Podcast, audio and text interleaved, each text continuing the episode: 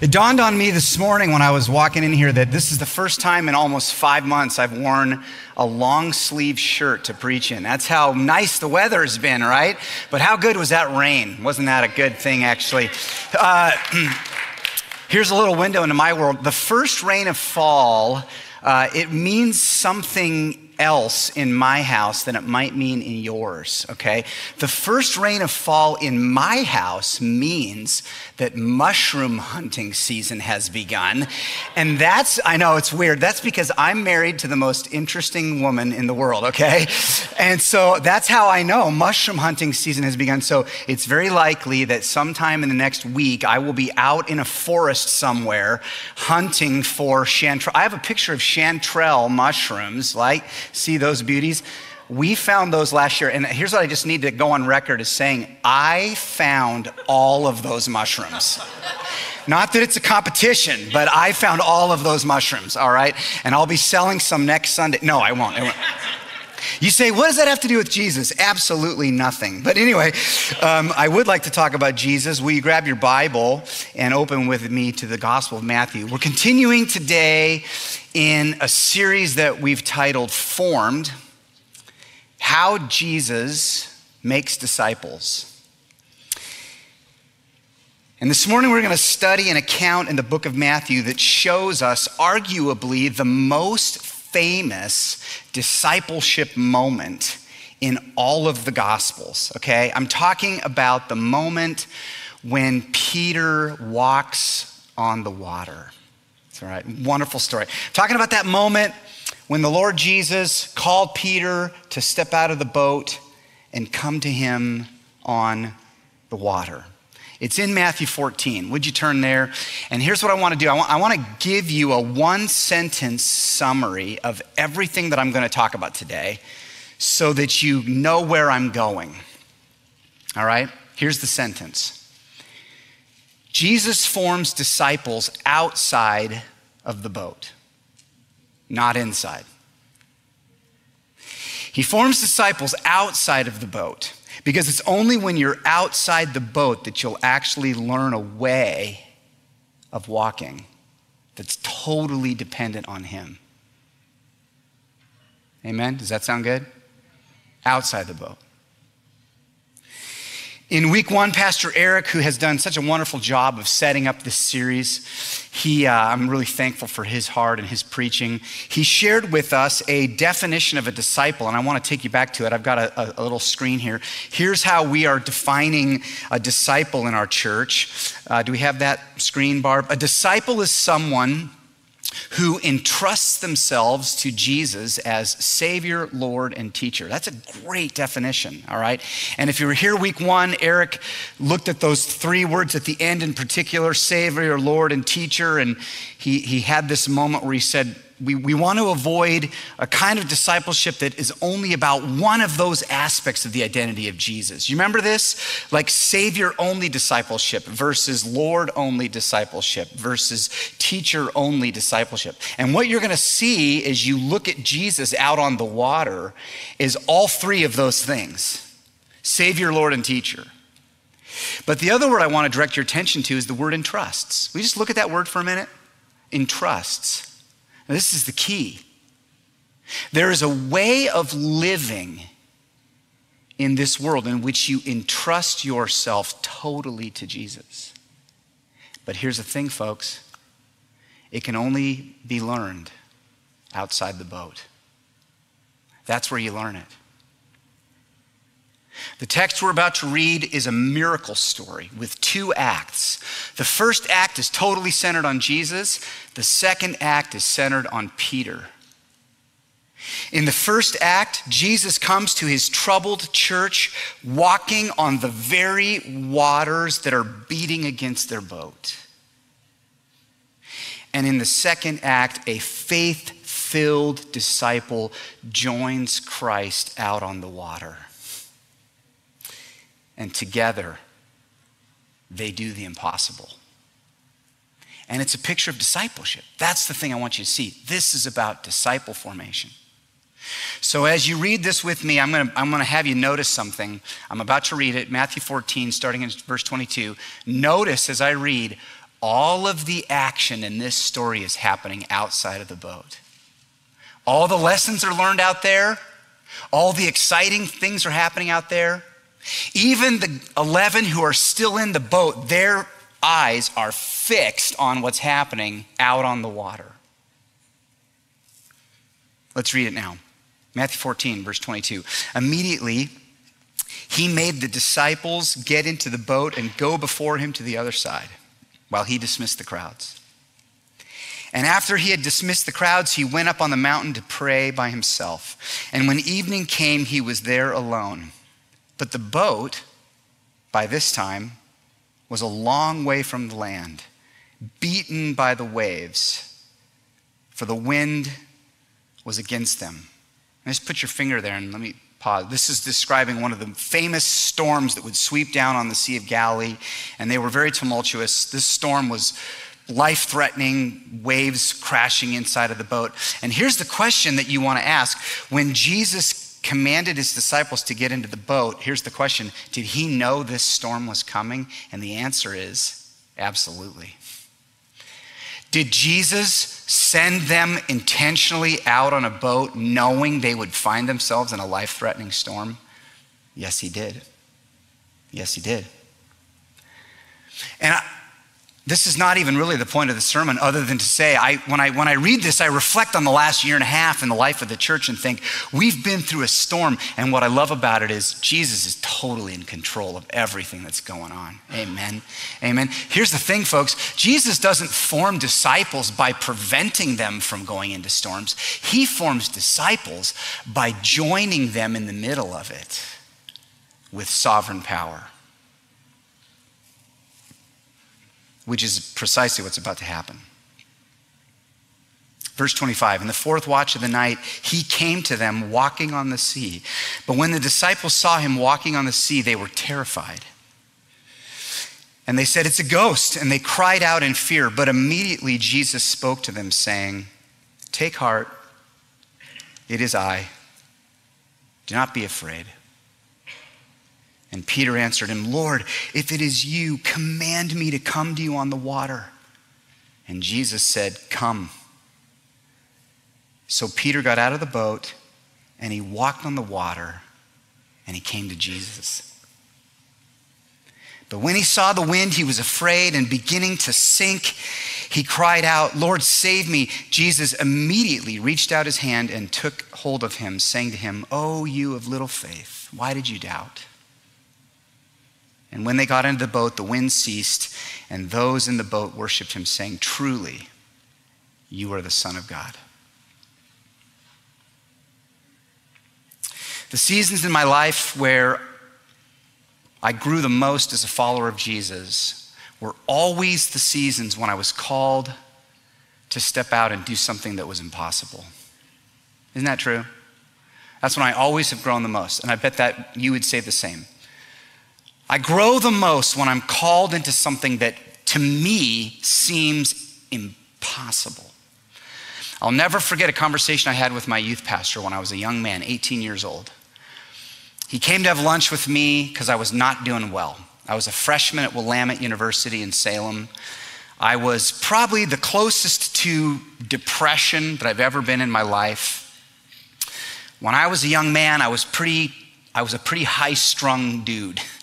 And I got really freaked out about my studies and my grades and my future and my career. And I got to Willamette, and Willamette was not a great place for a guy like that. And I was very focused on me, and honestly, spiritually, I was shriveling. And I'll never forget having lunch with my youth pastor. His name was Eric, and he listened to everything. And he said to me, Adam, if you want to grow, you've got to give your life away. You've got to give your life away. You're totally focused on you. You got to give your life away. I didn't even realize I was in the boat. I was in the boat.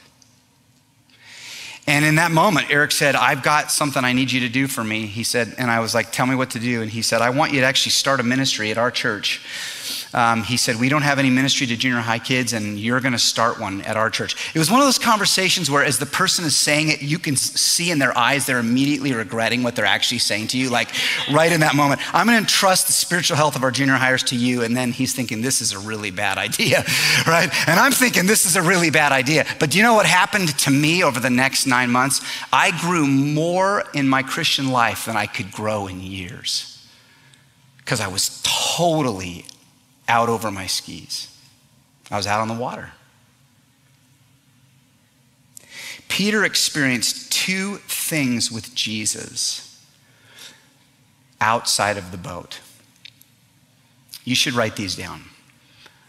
He experienced patience and uh, power in the walking, power in the walking, and he experienced patience in the sinking. And both of those you can only experience out of the boat. Power in the walking and patience in the sinking. I just want you to think about those words. These are the two words we're going to focus on power and patience. Last week, Eric talked about instruction and practice. Remember that? This, this morning, it's power and patience. And of course, I'm talking about the power of Jesus and the patience of Jesus.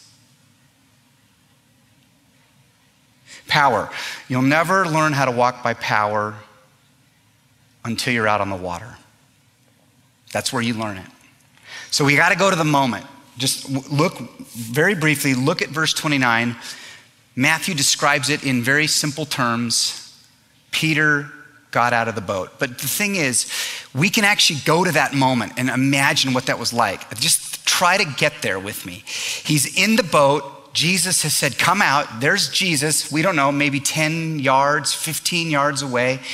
And imagine the other disciples' amazement as Peter swings his feet out of the boat and begins to put a foot down and and he probably feeling the water maybe moisture was over his sandals Maybe there was initially that moment where he's still using his leg muscle to keep his foot above the water. He hasn't pushed away from the boat yet. I wonder how fast his heart was beating in that moment. Do you remember the first time you jumped off a high dive, like diving board? Do you remember that feeling?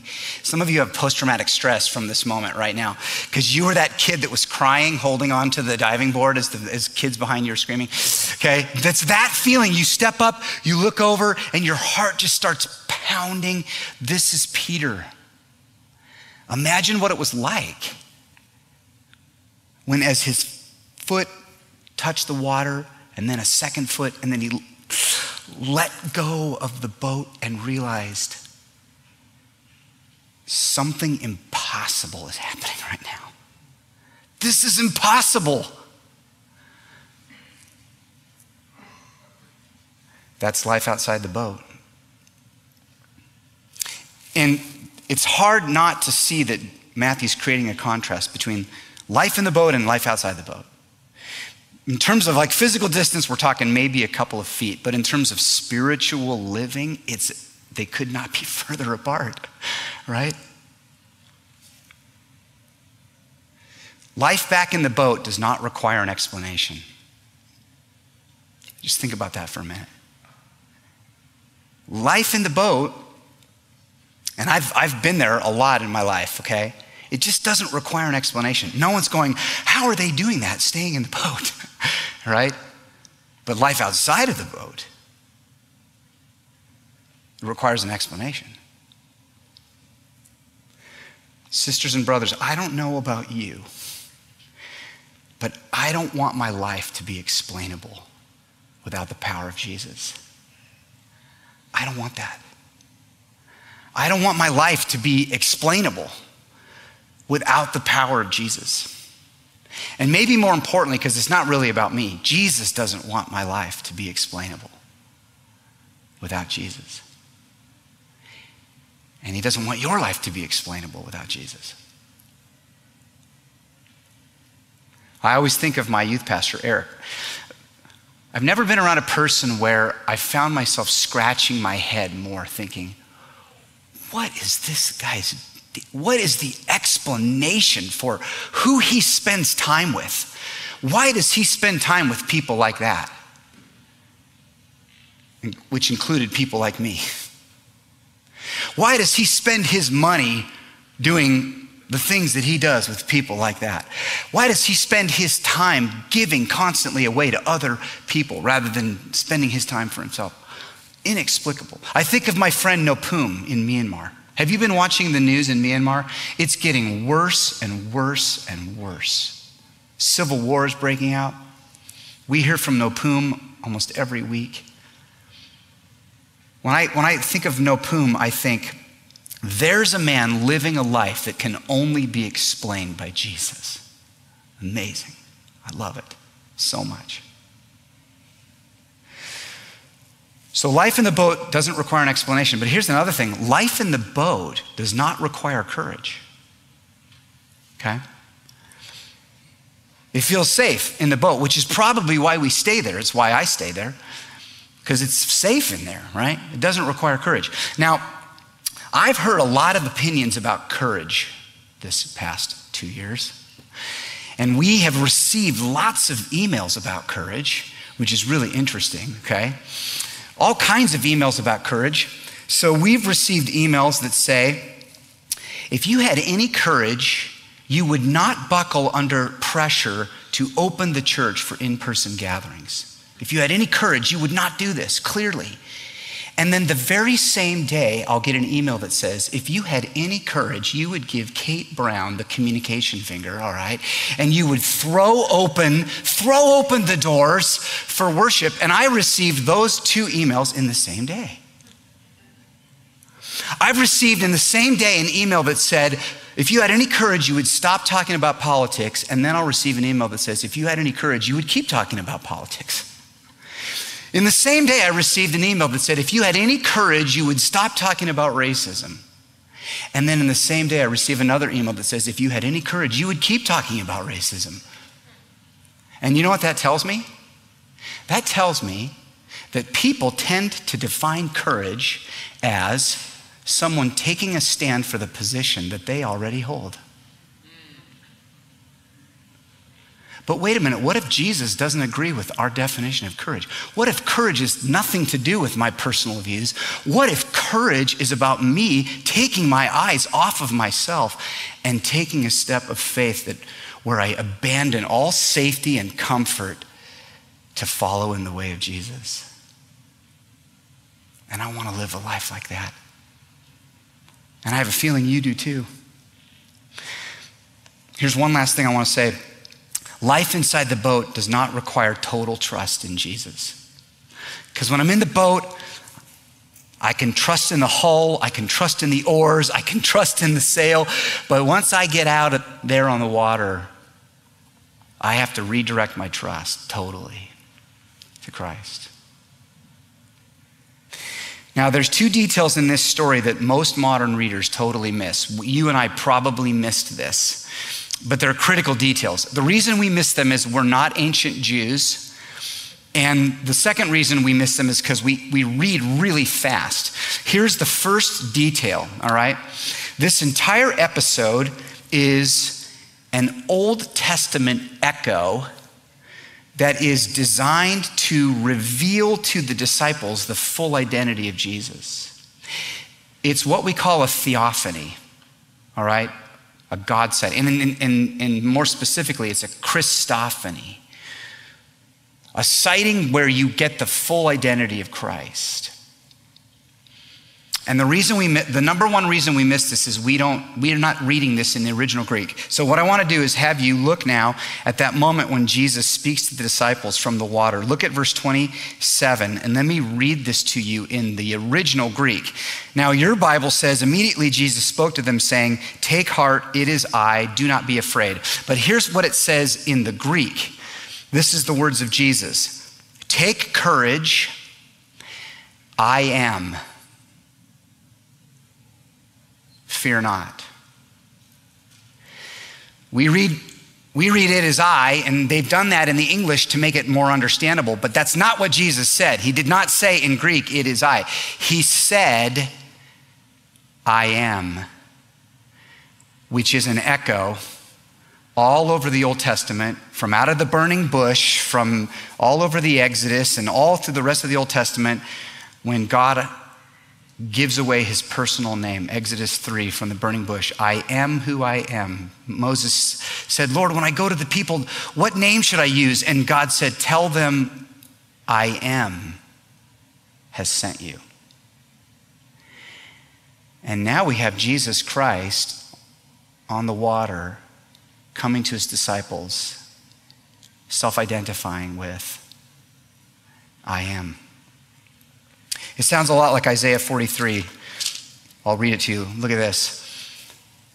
But now says the Lord, He who created you, O Jacob, He who formed you, O Israel, fear not, for I have redeemed you. I have called you by name, you are mine. When you pass through the waters, I will be with you, and through the rivers, they shall not overwhelm you. When you walk through fire, you will not be burned, and the flame shall not consume you, for I am Yahweh.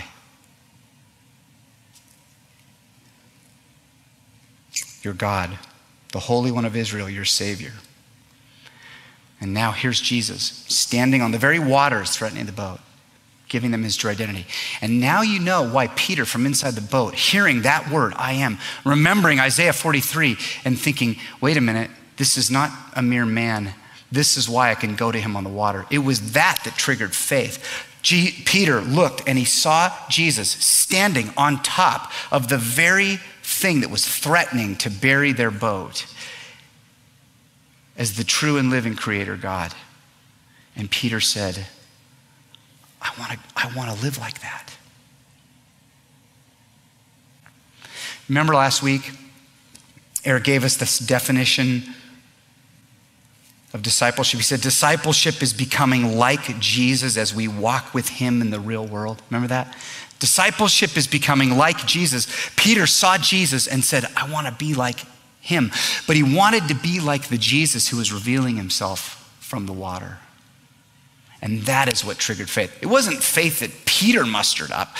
It wasn't faith that Peter generated within himself. It was a faith that was triggered immediately by finally seeing the true identity of Jesus. Friends, can I tell you something? You'll never get out of the boat if you don't see the full identity of Jesus. You got to see it and believe it. And when you do, it will trigger a courage and a trust and a faith that will allow you to do the impossible. I believe it. Here's the second detail that we miss Peter did not step out of the boat until he had received a command from Jesus. Now, this is really interesting, okay? Look at verse 28. It's interesting. Peter does not ask for an invitation, he's not asking for a promise. Promise me it'll go well. Look what he, this is very, very strong in the Greek. He says, Lord, if it's you, command me to come to you. And Jesus did. Jesus said, Come. And it was, it's, it's an imperative in the Greek. And here's the lesson Peter did not step out of that boat on his own initiative. He did not step out of that boat because it was his idea. He did not step out of that boat in his timing. He stepped out of that boat for one reason and one reason only Jesus commanded him to do it. Do you remember the famous book the title is If You Want to Walk on Water. Anyone want to finish the title? You got to get out of the boat. Okay, this is dating me and a lot of other people. All right, if you want to walk on water, you got to get out of the boat. It was a very popular book. It was actually a great book. I do have a quibble with that title, though. Okay, if you want to walk on water, you've got to get out of the boat. First of all, it's very self referential, okay? The second problem with that title is I promise you that will actually not work in your life, okay? Go with me to Willamette, the Willamette River right now. We'll get on a boat, and I promise you it's not gonna work, all right? Here's how the title should go If you wanna walk on water, wait until Jesus commands you to do it. And also about every other thing that, is, that requires the impossible. Jesus will never bless an adventure that I conjure up on my own. But he will empower adventures that he commands. You say, "Well, pastor, wait a minute. I don't I'm not hearing any commands from Jesus." Well, we have an entire New Testament full of commands that will take the rest of your life to fulfill. And I promise you that if you try to obey them, it will require you to live out life outside of the boat. A lot of commands.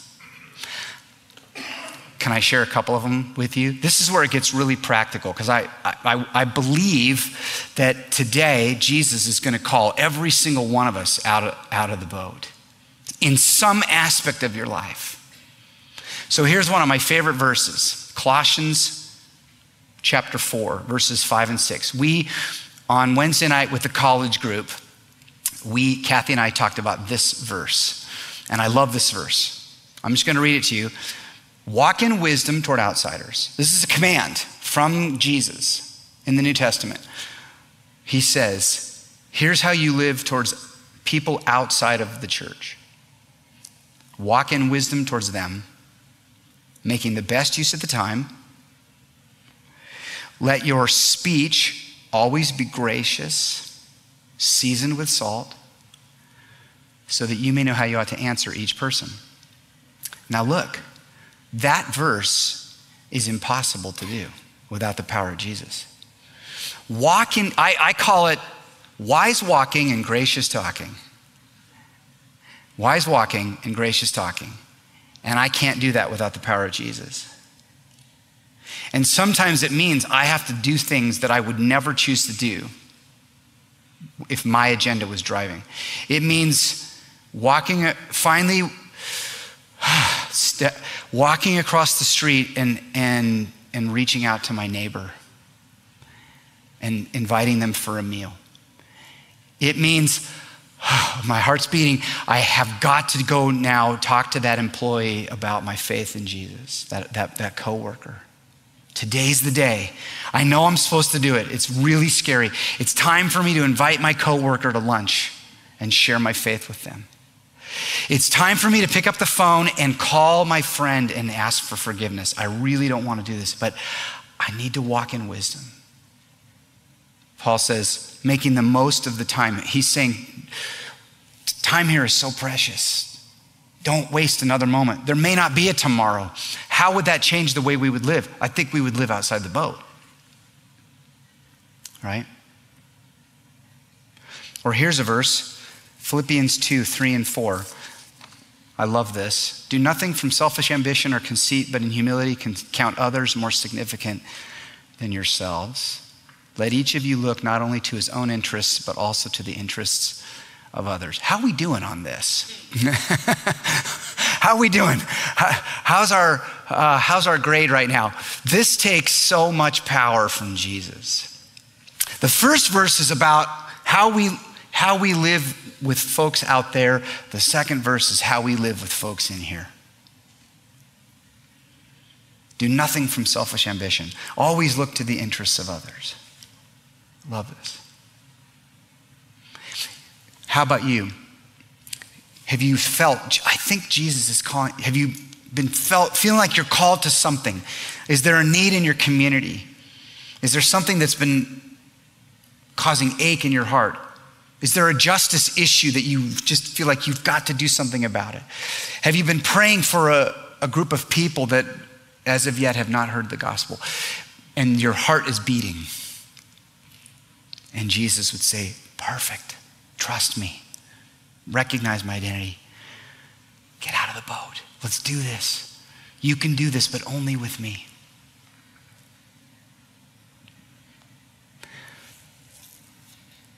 Here's one last thing I want to say.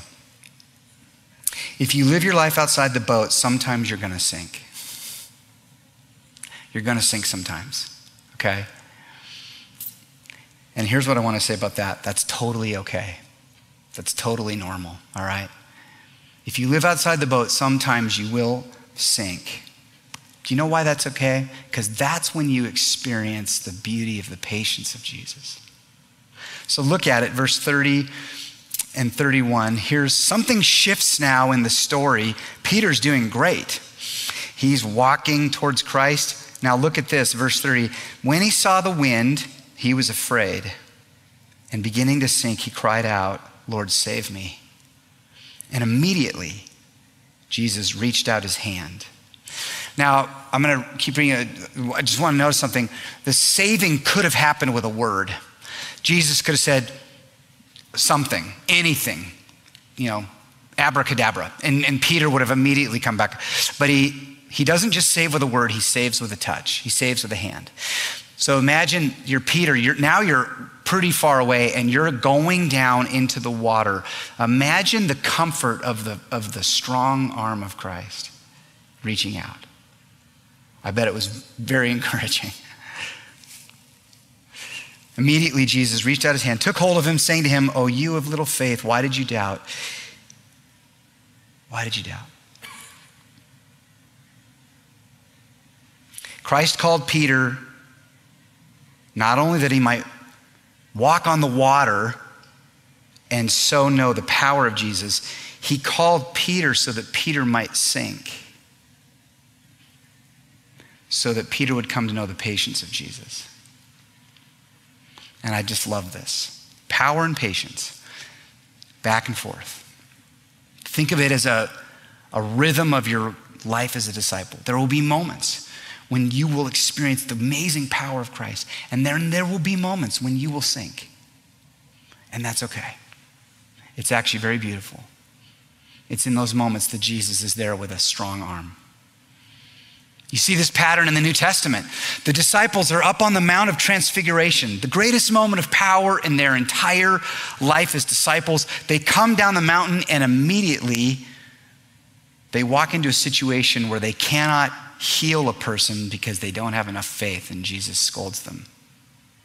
Power and patience. Peter, in a great display of power, he sees the true identity of Jesus and he says, You are the Christ, the Son of the living God.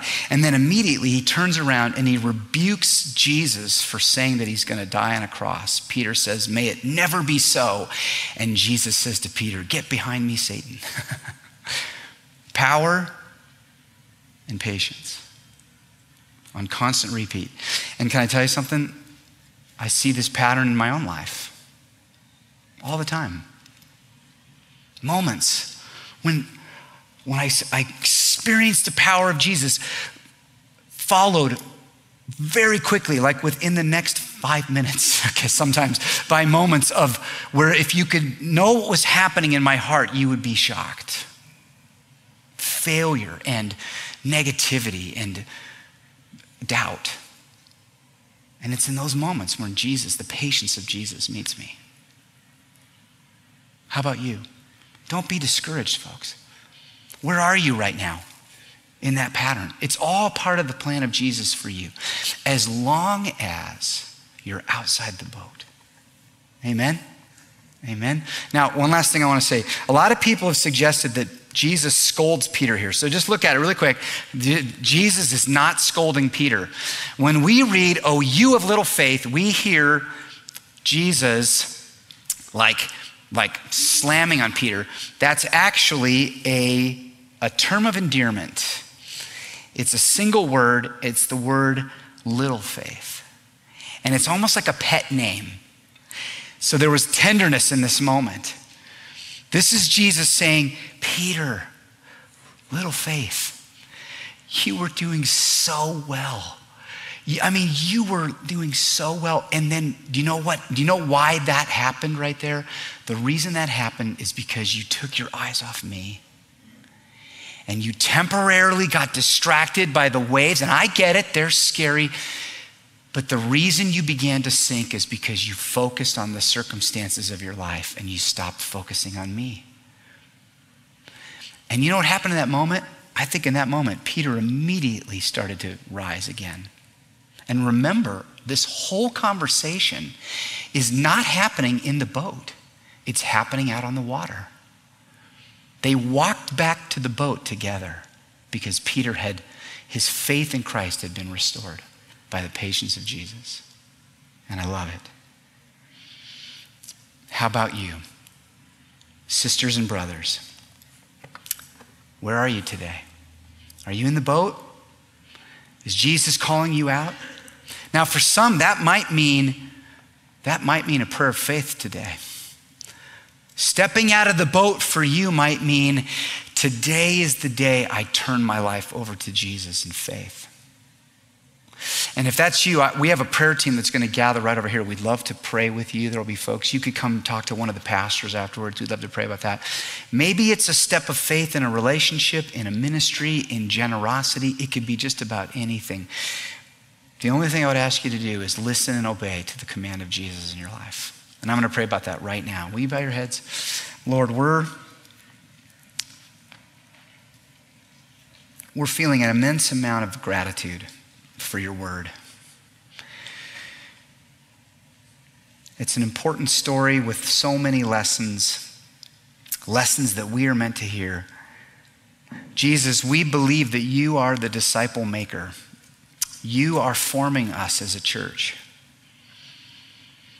And part of that means calling us to step out. And as a family of faith, we want to follow you. We want to live like you in this world. Would you help us, I pray? I want to pray this morning for all of my friends in this space who their hearts are beating right now because they know I'm being called into something. Lord, would you meet them there? For you, my, my friend, that might be actually the, the call to turn your life over to Jesus today. I want to say to you as we're praying, heads bowed in this moment, if that is you, can I just encourage you in this moment? Give you a prayer to pray right now. You can respond right now to the call of Jesus.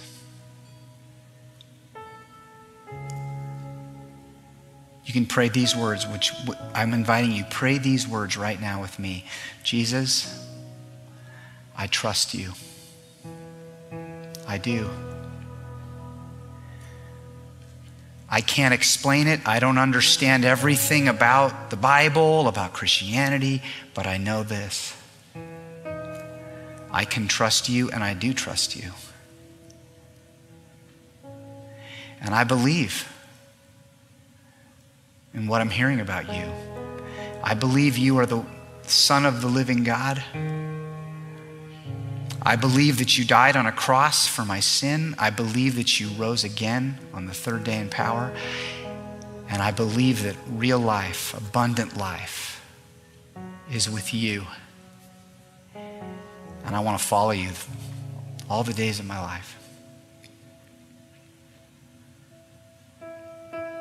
Just keep praying that prayer as we worship today. And then rejoice because you're a part of the family of Jesus. And so we love you, Lord. It's our great privilege to serve you. It's our great privilege now to take the Lord's Supper together, which we'll do. We thank you for this time. And we pray it all in Jesus' name. Amen.